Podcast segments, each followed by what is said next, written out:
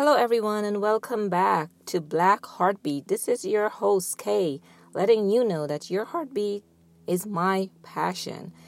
So, today's topic is how to be less depressed as a black person in America. This is a tough one, but um, especially growing up in a society where you're constantly reminded of your blackness. But I want you to know that there is a way out and I have six tips and tricks that may just help you. So I hope you're up for it, okay? So, as we know, every person has his own way of achieving happiness, which is pretty much the ultimate goal that we are all in search of. Regardless if you're black or white or Hispanic or Asian, we all seek happiness. Okay, so so some people may find happiness in having lots of money, or maybe find happiness in material goods or being very successful. But one thing you have to remember is that happiness also comes in two forms. One is temporary, which only lasts, you know, again, the meaning of temporary, a very short time. The second one is feeling of inner peace, and that's the long term happiness that you should be in search of. Okay, so as we know, sadness and depressions are traits that we uh, we as humans want to eradicate from our lives forever.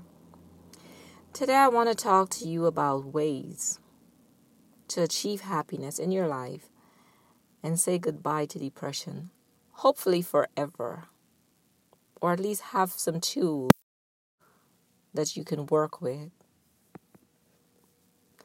Number one knowing your purpose. And that's knowing your purpose in life. Why were you created? Is there a reason for you, your existence? That's something that's very important that I believe a lot of us don't take the time out to really understand. Like, why am I here? And some people are not. Why was I, why am I the chosen one? Okay? So, knowing your purpose in life. In order for us to achieve true happiness, I think that we need to take the the time to find out what our true purpose is in life. And I'm not talking about being a doctor or a basketball player or a lawyer or a rapper. I'm talking about why are we here? Why are you here? What makes you so special? Why were you selected to be here? Once you figure that out, I believe you'll begin to put your life and everything else into perspective. You will then prioritize your life based on your purpose in life. So that's number one. Tip number one. Number two is to rid your life of distractions.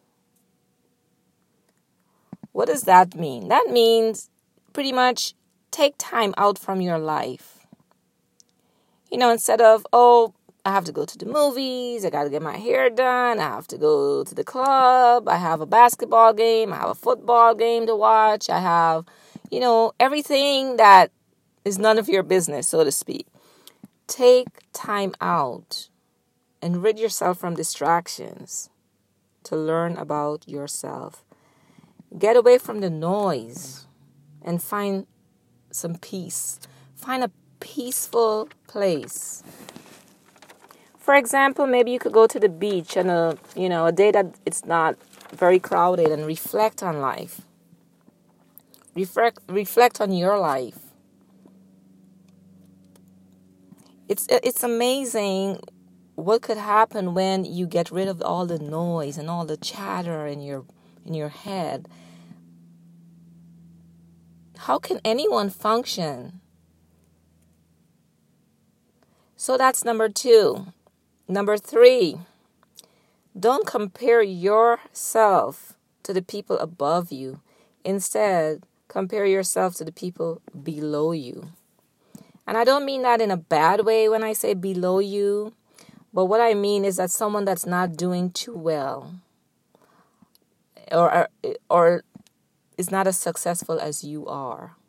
Even though you think that you're not successful, there are people that are wishing that they could be you or they could be as successful as you. So that's what I mean when I say look to the ones below you. And be thankful for your blessings that you are not in their situation. I think doing this will make you more grateful with what you have instead of being depressed about the things that you don't have in your life. I'll give you an example. Say, for instance, you are sad because you can't afford to buy Jordans. There's someone out there with no legs and just wish they could buy any, you know, Payless shoes. So, I mean, there are better examples, but that's just one of them that I, you know, can come up with right now. But anyway, that's number three. Number four, focus on the present,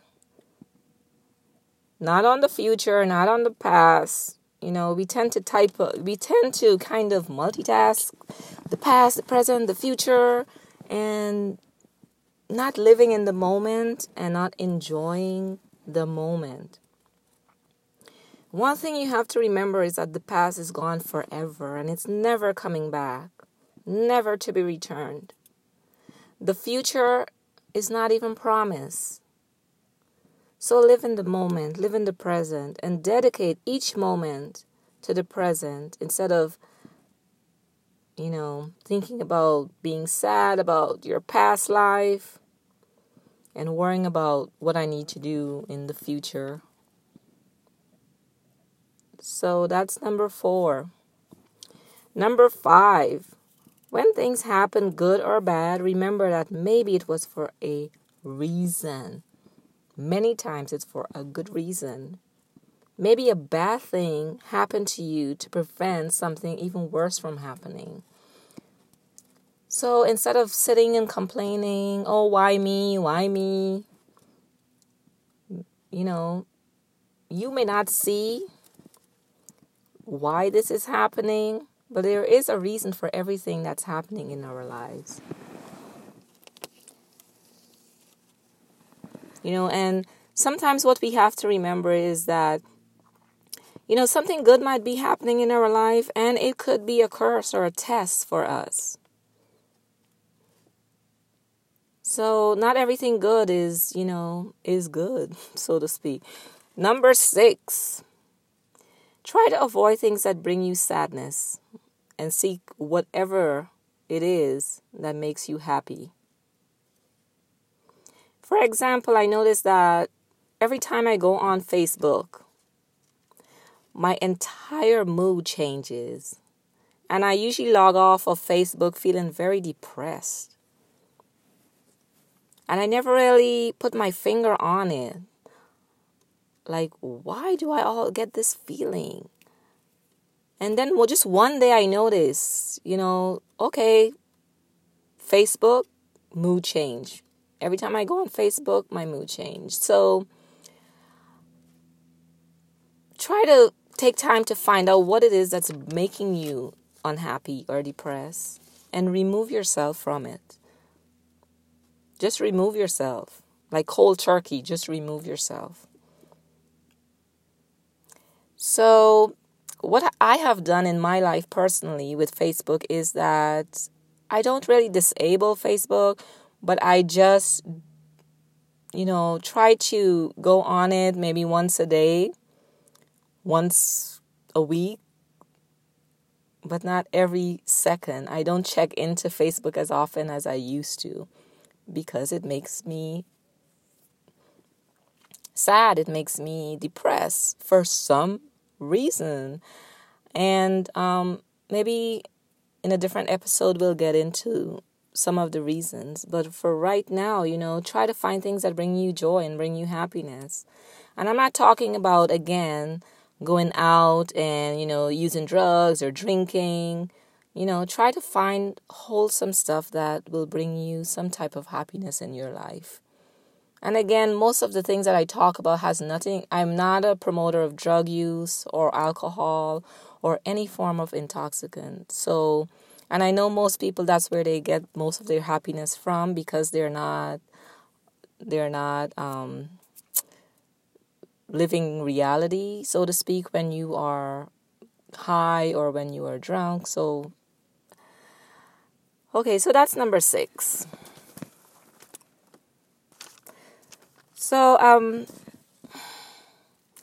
I know it's very tough, especially growing up in like a materialistic environment and a capitalist society. You will find um, that depression will be part of your life but you know you have to find ways to cope with it and you have to find ways to um to to pretty much yeah to cope with it and just get it get rid of it or to minimize it to the best of your abilities.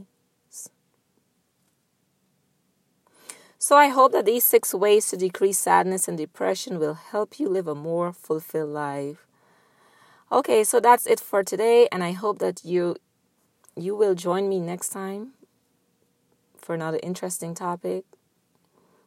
And I hope you guys really enjoy today's episode and get some benefit out of it. I want you to be an active member in this community, but most of all, an active member in your life.